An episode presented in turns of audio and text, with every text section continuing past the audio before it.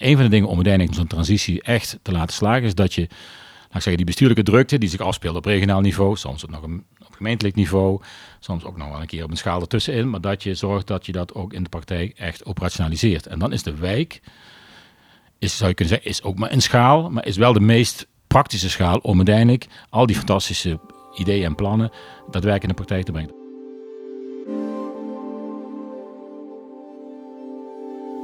Je luistert naar Voer voor Verandering. In deze podcast gaat Wouter Mulders samen met collega's een aantal experts aan de tand voeden over de praktijk van transities. Want door transities naar duurzaamheid en rechtvaardigheid te begrijpen, kunnen we ze ook versnellen. Althans, dat hopen we.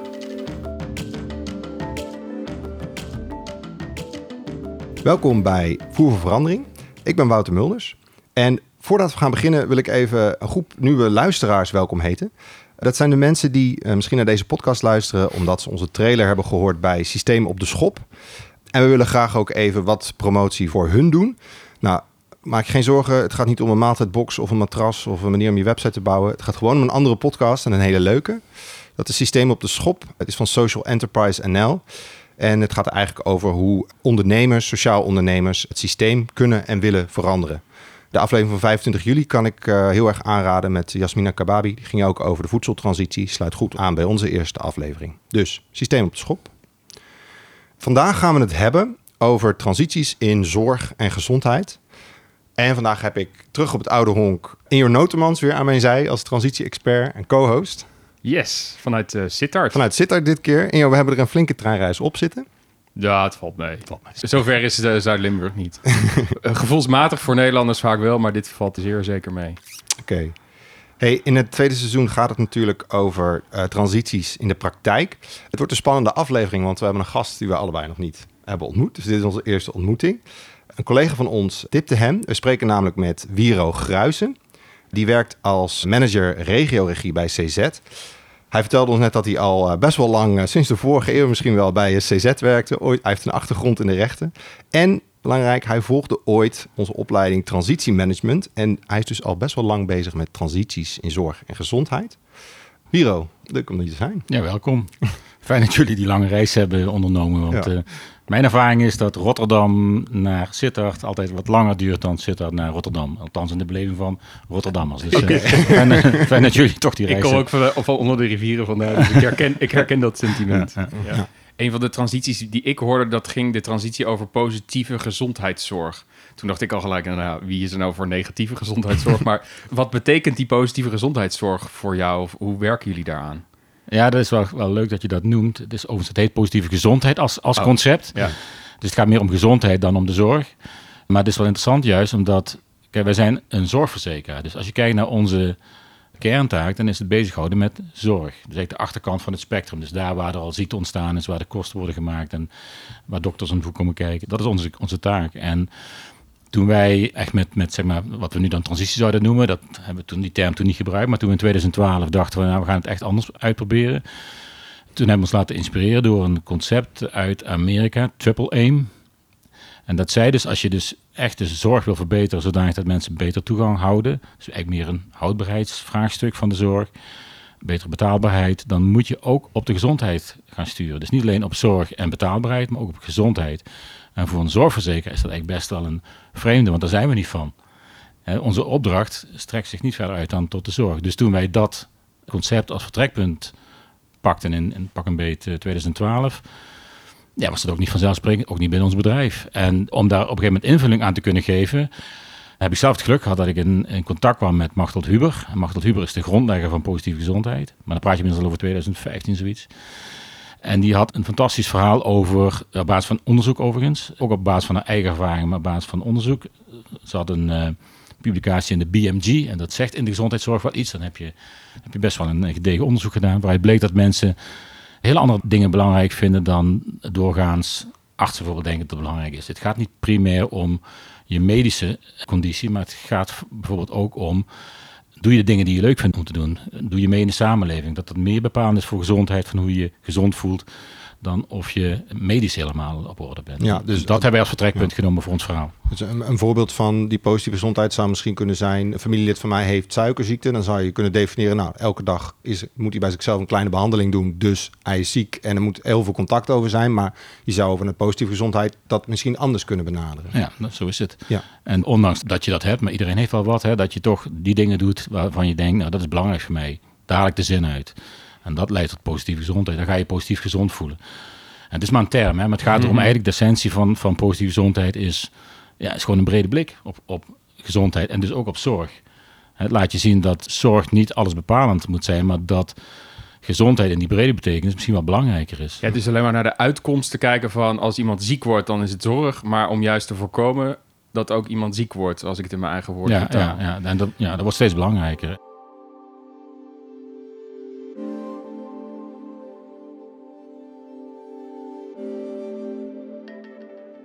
Ja, dat was toen, toen wij begonnen met dit verhaal in 2012 zo'n beetje, met wat we dan nu dan transitie zouden noemen, hadden we dat natuurlijk ook al in de smiezen, maar toen was het vooral een betaalbaarheidskwestie. En mhm. tegenwoordig zie je dat het probleem van de betaalbaarheid, dus de, hoeveel geld heb je over voor de zorg? En de zorg stijgt elk jaar. Toevallig heeft eh, vandaag Zorgverzekerd DSW de, de premie voor het jaar bekendgemaakt. Nou, die stijgt weer hè, met een, bijna een tientje per maand. Als je het kijkt op het totaal Nederlands niveau, zitten we al over de 100 miljard nu voor het eerst. 6 miljard meer dan vorig jaar. Dus dat het zijn enorme bedragen. Maar dat zijn ook bedragen, daar kun je nog van zeggen, ja, dat doen we dus ook. Die besteden we aan de zorg. Maar wat we niet kunnen doen, is extra mensen uit de grond trekken. Dus op het moment dat je dan te weinig handen aan het bed hebt, of gewoon mensen die kunnen zorgen voor gezondheidszorg, dan gaat geld alleen gaat je niet helpen. Dus dat besef dat buiten de zorg er nog andere elementen zijn die minstens zo belangrijk zijn voor gezondheid dan alleen die zorg, dat besef wel steeds. Ja, je kan het, het, geld maar één keer uitgeven en je kan zeker het personeel maar één keer inzetten. In plaats van heel erg te sturen op ziektes, diagnoses en behandeling, ga je veel breder kijken van wat hebben mensen nodig om zich gezond, maar ook gelukkig te voelen. En eh, wat kan er in hun omgeving?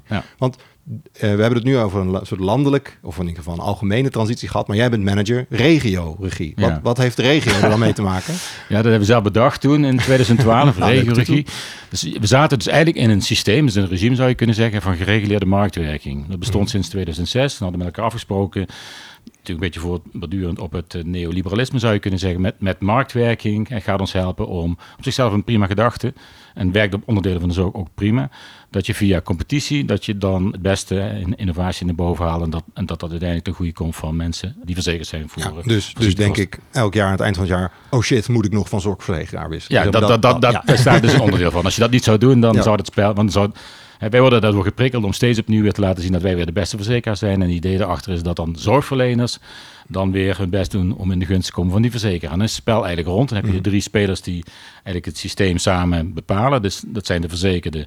Soms is de verzekerde premie betalen, soms is die patiënt, soms is die man. Hè, dus dat zit allemaal in die ene partij in, de, in wat wij noemen de zorgdriehoek.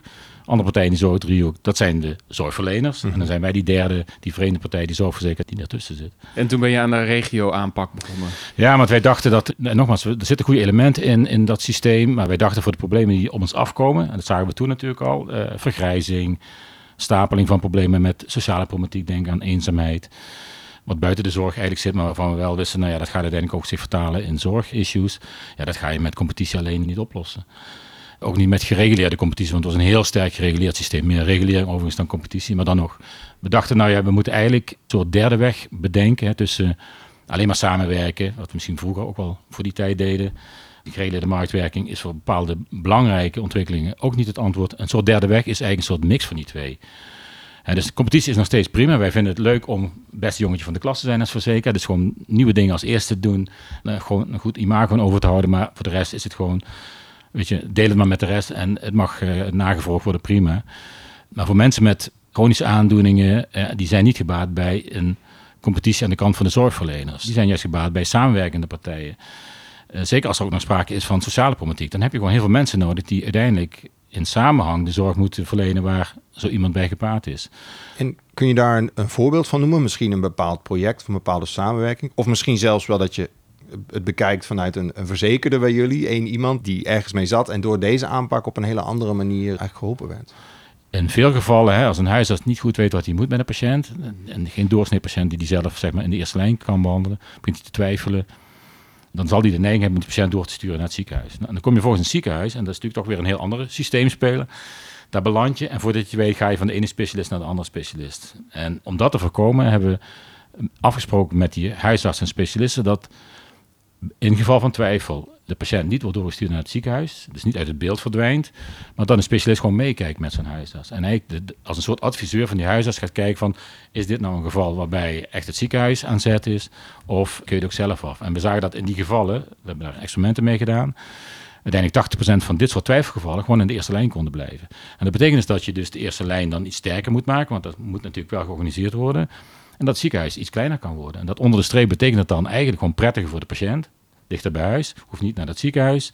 Met alle ongemakken, maar ook ja, vanwege die circuits die daar intern zich kunnen voordoen. Maar uiteindelijk is het ook nog een keer kosteffectief. Ja, de eerste lijn is dan de huisarts. Ja,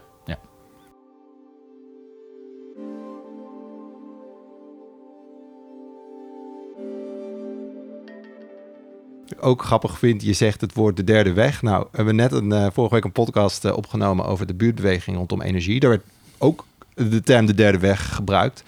En ook daar kan ik me voorstellen, kijk, in zo'n wijk, je begint misschien met elkaar te organiseren voor een, een deelauto of een warmtenet. Of je, je begint met iets, maar zodra die verbanden er liggen, kan je die ook gebruiken voor andere uitdagingen. Dat zal hier denk ik ook zo zijn. Dat hoor ik een beetje terug, toch? Ja. we hebben ervoor gekozen om als primaire insteek een regio, dus een afgebakende regio. Even, pak even het voorbeeld van hier, even voor het gemak. Hm. We zitten hier in, in de Mijnstreek in Zuid-Limburg, een gebied van 400.000 inwoners, een beetje vergelijkbaar met Utrecht. 60% ervan is CZ verzekerd. Dus dat is onze, onze, zeg maar onze bestuurlijke tafel, zou je kunnen zeggen. Dus we zitten dus met bestuurlijke vertegenwoordigers van die systeemspelers, huisartsen, ziekenhuizen, maar ook de thuiszorg. De apothekers heb ik al genoemd, maar ook gemeenten en steeds meer andere partijen aan die tafel. Hier maken we afspraken met elkaar vanuit een gedeeld beeld wat we hebben van de regio. Dus dat is het eerste wat je moet doen. Wat zijn nou eigenlijk de problemen van deze regio? Wie heb je daarbij nodig? Dan ga je samen een opgave dus definiëren. Wat is onze gezamenlijke opgave? Niet het probleem van de verzekeraar alleen of van de gemeente alleen. Of we zien dat grotere ideaal.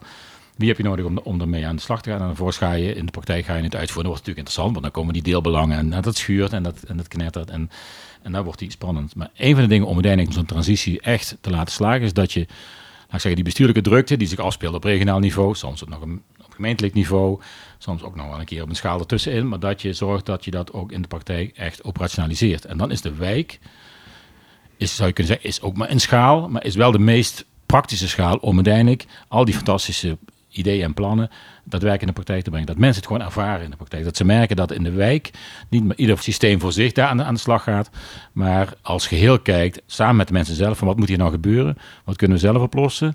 Sommige dingen kunnen ook mensen individueel oplossen, sommige dingen kun je als wijk oplossen. En voor sommige dingen, en dat zijn er best veel, dat zijn generieke problemen, is het misschien wel zo slim om dat op een veel grotere schaal aan te pakken. En vervolgens dan weer via die wijk zeg maar, dat in de praktijk te brengen. Dus, dus die wijk is inderdaad, ik denk dat dat een goede opmerking is, mij betreft een onlosmakelijke component van ons, ons hele model. Het is echt, het is echt een werkzaam bestanddeel. Ja. We, we zijn hier ook zeker heen gekomen, want dat vind ik zo interessant van jouw werk, omdat je al zo lang bij zo'n grote speler als een zorgverzekeraar werkt. Dat je van binnenuit, binnen een grote organisatie probeert aan deze transitie te werken. Verzekeraars worden ook wel heel erg als boeman gezien in deze sector. Degene die alleen maar over geld zijn en zeggen dat het niet mag. Ik kan me voorstellen dat werken aan bijvoorbeeld preventie heel erg lastig is, ook voor jullie. Tegelijkertijd is dat volgens mij wel wat je in je wenselijke toekomst eigenlijk wil doen. Dus dat je aan voorkomen dat iemand ziek wordt, werkt. En je had het net ook over je eigen deelbelang eigenlijk heen stappen met elkaar. Is dat vanuit zo'n organisatie als een zorgverzekeraar niet ontzettend moeilijk? Ja, zeker lastig. En het is ook gewoon een lange weg. En het begon ermee dat we dus vanuit een visie, die triple aim, had ook gezondheid in zich. Kijk, en zolang dat gewoon een kreet is, is er niks aan de hand. Maar op het moment dat je dat gaat invullen, en een van de eerste initiatieven die we op dat vlak omarmd hebben, is wat dan de gecombineerde leefstijlinterventie heet. Dat is eigenlijk zeg maar, vanuit de literatuur, wetende dat echte gedragsveranderingen, om gezonde leefstijl bij mensen voor elkaar te krijgen, dan moet je en werken aan aan gedrag, maar je moet ook werken aan voeding. Dus je geeft voedingsadviezen, je geeft beweegadvies. Dat moet je als een combinatie regelen, dan, dan kan het werken. Maar dat is nog steeds op het individu gericht. En is eigenlijk gericht op mensen die al uh, bijvoorbeeld overgewicht hebben of obesitas hebben of in ieder geval een hoog risico daarop hebben. En dan ben je eigenlijk nog te laat eigenlijk aan de, aan de gang. dus wat je echt wil is naar, helemaal naar de voorkant toe. En we komen er steeds meer achter, zeker in deze regio, dat ja, het heeft niet zoveel zin om, om dit soort leefstijlinterventies, wat voor ons verzekeraar op zichzelf al nieuw is, hè, dit is pas een jaar of drie nu in de basisverzekering. Dus dat begint langzamerhand een beetje op verzekerde zorg te lijken. Maar dat we eigenlijk alweer in ons denken een stap verder zijn en snappen dat het vaak zit juist in leefdomeinen waar we helemaal niks mee van doen hebben als verzekeraar. Dan gaat het veel meer om, is een buurt waar mensen wonen, is die wel veilig? Want een onveilige buurt leidt tot stress. Stress leidt weer tot allerlei problemen, medische problemen. En dan kom je bij de dokter en dan kom je bij ons uit. En wij komen er dus steeds meer achter dat daar juist de oorzaken achter oorzaken zitten. En dan zie je dus dat je als verzekeraar geen instrumentarium hebt. Je kunt niet met je contracten met, met de huisartsen en met ziekenhuizen dat oplossen. Maar je kunt wel allianties sluiten of coalities sluiten met partijen die daar wel over gaan. Dus met gemeenten, maar bijvoorbeeld ook met de politie. het gaat om de veiligheid. Het gaat om uh, beter wonen met woningcorporaties. En we zijn dus nu in dat hele spel hier in Zuid-Limburg op een aantal plekken bezig met zo'n ja, bijna zo'n 2.0 wijkgerichte aanpak. Waarbij we dus echt met alle partijen aan een tafel zitten. Niet meer alleen partijen van de zorg. Zelfs niet meer alleen de gemeente erbij, maar dus ook, wat ik al zei, politie, woningcorporatie, noem maar op. Al die partijen die je nodig hebt, zeg maar, om eigenlijk voldoende bestaanszekerheid voor mensen te verschaffen, zodat daar niet allerlei problemen uit ontstaan die uiteindelijk ook weer bij ons belanden. Dus het is uiteindelijk ook in ons belang dat dit op een goede manier wordt opgepakt. Ja. Wouter, ja. ik denk dat jij iets wil zeggen. Mag ik nog één vraag stellen? Ga ja, ja, Want ik, ik zoek ook nog naar de struggle van zo'n grote partij zijn. Want ik vind dat je heel mooi vertelt over dat je als zorgverzekeraar hier heel erg uh, nou ja, innovatief of anders ook wil kijken. Maar ik kan me ook voorstellen dat heel veel van jouw collega's en ook de mensen om je heen misschien ook wel jullie toch nog gewoon zien als degene waarbij je vooral betaalt en waar het vooral over geld gaat. En alles moet ook misschien wel een, een kostenplaatje hebben. Terwijl dit heel idealistisch klinkt. Waar, waar zit die weerstand? Zit, zit die er wel? Jawel, die weerstand. Kijk, ja, weet je, transitie is niks anders dan weerstand uh, om daar doorheen te komen. En ik mooi voorbeeld speelt nu heel actueel. Hè? We hebben de huisarts op Malieveld gezien. Mm -hmm. En die huisartsen zeggen eigenlijk landelijk van ja, weet je, het zit ons tot hier en we kunnen er niks meer bij hebben. En geef ons meer geld zeg maar, om dat probleem uh, op te lossen. En spreken vooral ook het wantrouwen uit naar de zorgverzekeraars. Dat is precies het verhaal wat jij net schetst. Is ook de reden geweest waarom de huisartsenvereniging de enige partij is van de grote partijen die het zogenaamde integraal zorgakkoord, dat is het recente akkoord dat op Prinsjesdag gepresenteerd is, niet ondertekend hebben. Tegelijkertijd laten wij hier zien in deze regio dat we al jaren samenwerken met diezelfde huisartsen. Dat we met hun een uh, initiatief hebben ontwikkeld afgelopen jaar. Dat heet dan de pluspraktijken. Dat zijn eigenlijk huisartspraktijken van de toekomst. Dat zijn huisartsen die ook weer als een netwerk werken. Want eigenlijk wat we doen is allemaal netwerken, hè? netwerken creëren.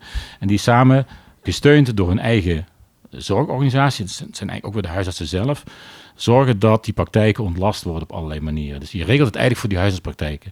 Daar staat dan tegenover dat die huisartspraktijken wel gaan nadenken over hoe kan ik nou als praktijk, ik ben eigenlijk een soort kleine afspiegeling van die regio, hoe kan ik nou voor mijn praktijkpopulatie nou bijdragen aan die problemen die we in de regio zien. Nou, daar hebben we vijf jaar mee geëxperimenteerd. En wat zien we nu? Dat die praktijk inderdaad, want we toetsen dat allemaal. We toetsen, wat betekent dat voor de kwaliteit? Wat betekent dat voor jouw werkplezier? de zogenaamde happy professional toets doen we altijd. Hè? En we kijken naar, ja, wat betekent dat ook natuurlijk voor de betaalbaarheid en, en de gezondheid van mensen. Nou, we krijgen daar gewoon een hele goede respons op, zodanig dat op dit moment, na die eerste kleine pilot, alle huisartspraktijken in de oostelijke mijnstreek hier, dat zijn er ongeveer, nou het zullen het zijn, denk ik een stuk of 70, allemaal nu ook als pluspraktijken aangesloten zijn bij dat netwerk. En die zeggen dus, dankzij die aanpak hebben we dus meer tijd voor de patiënt, want er wordt ontzorgd.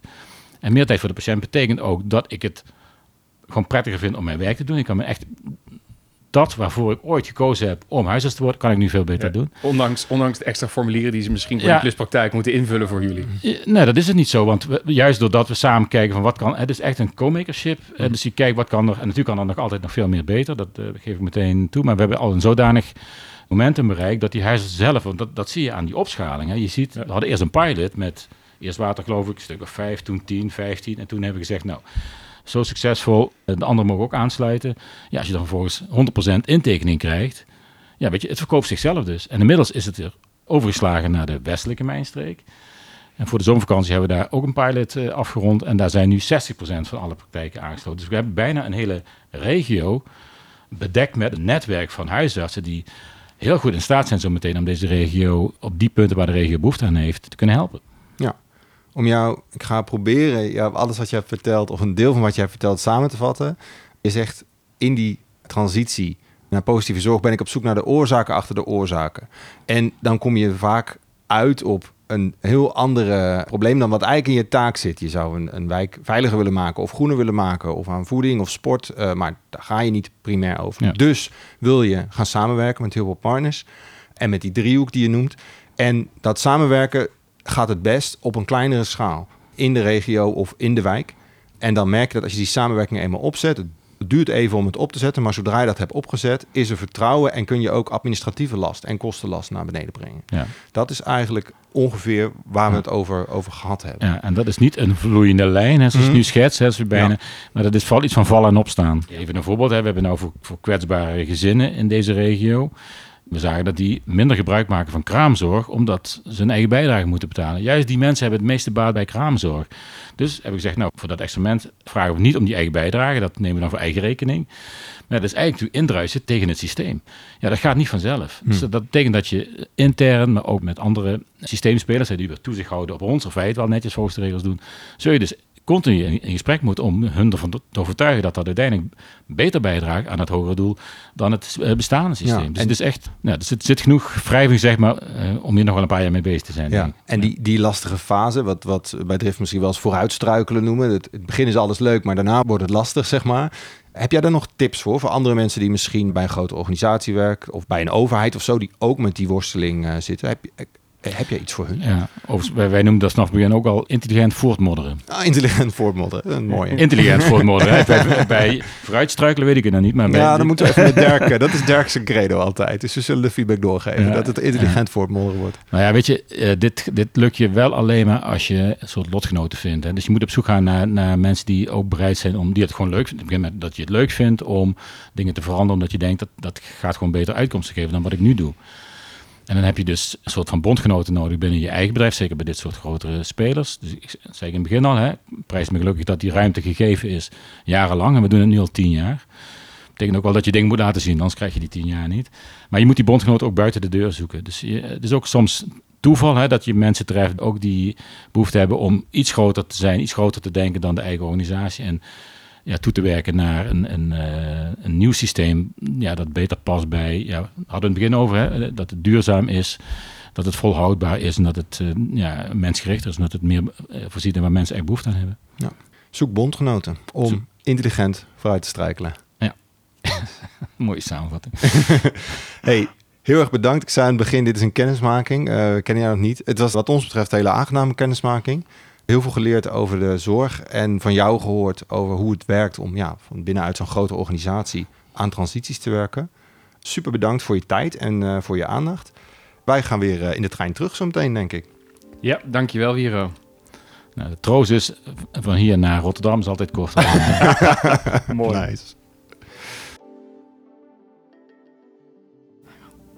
Je luisterde naar Voer voor Verandering, een podcast van Drift. Wil je niks missen? Vergeet dan niet te abonneren. En wil je nog meer weten over transities? Ga dan naar drift.eur.nl.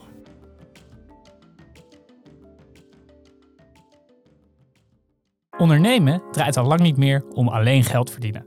Maar wat als je als ondernemer niet een beetje goed wil doen, maar radicaal beter? Het systeem veranderen.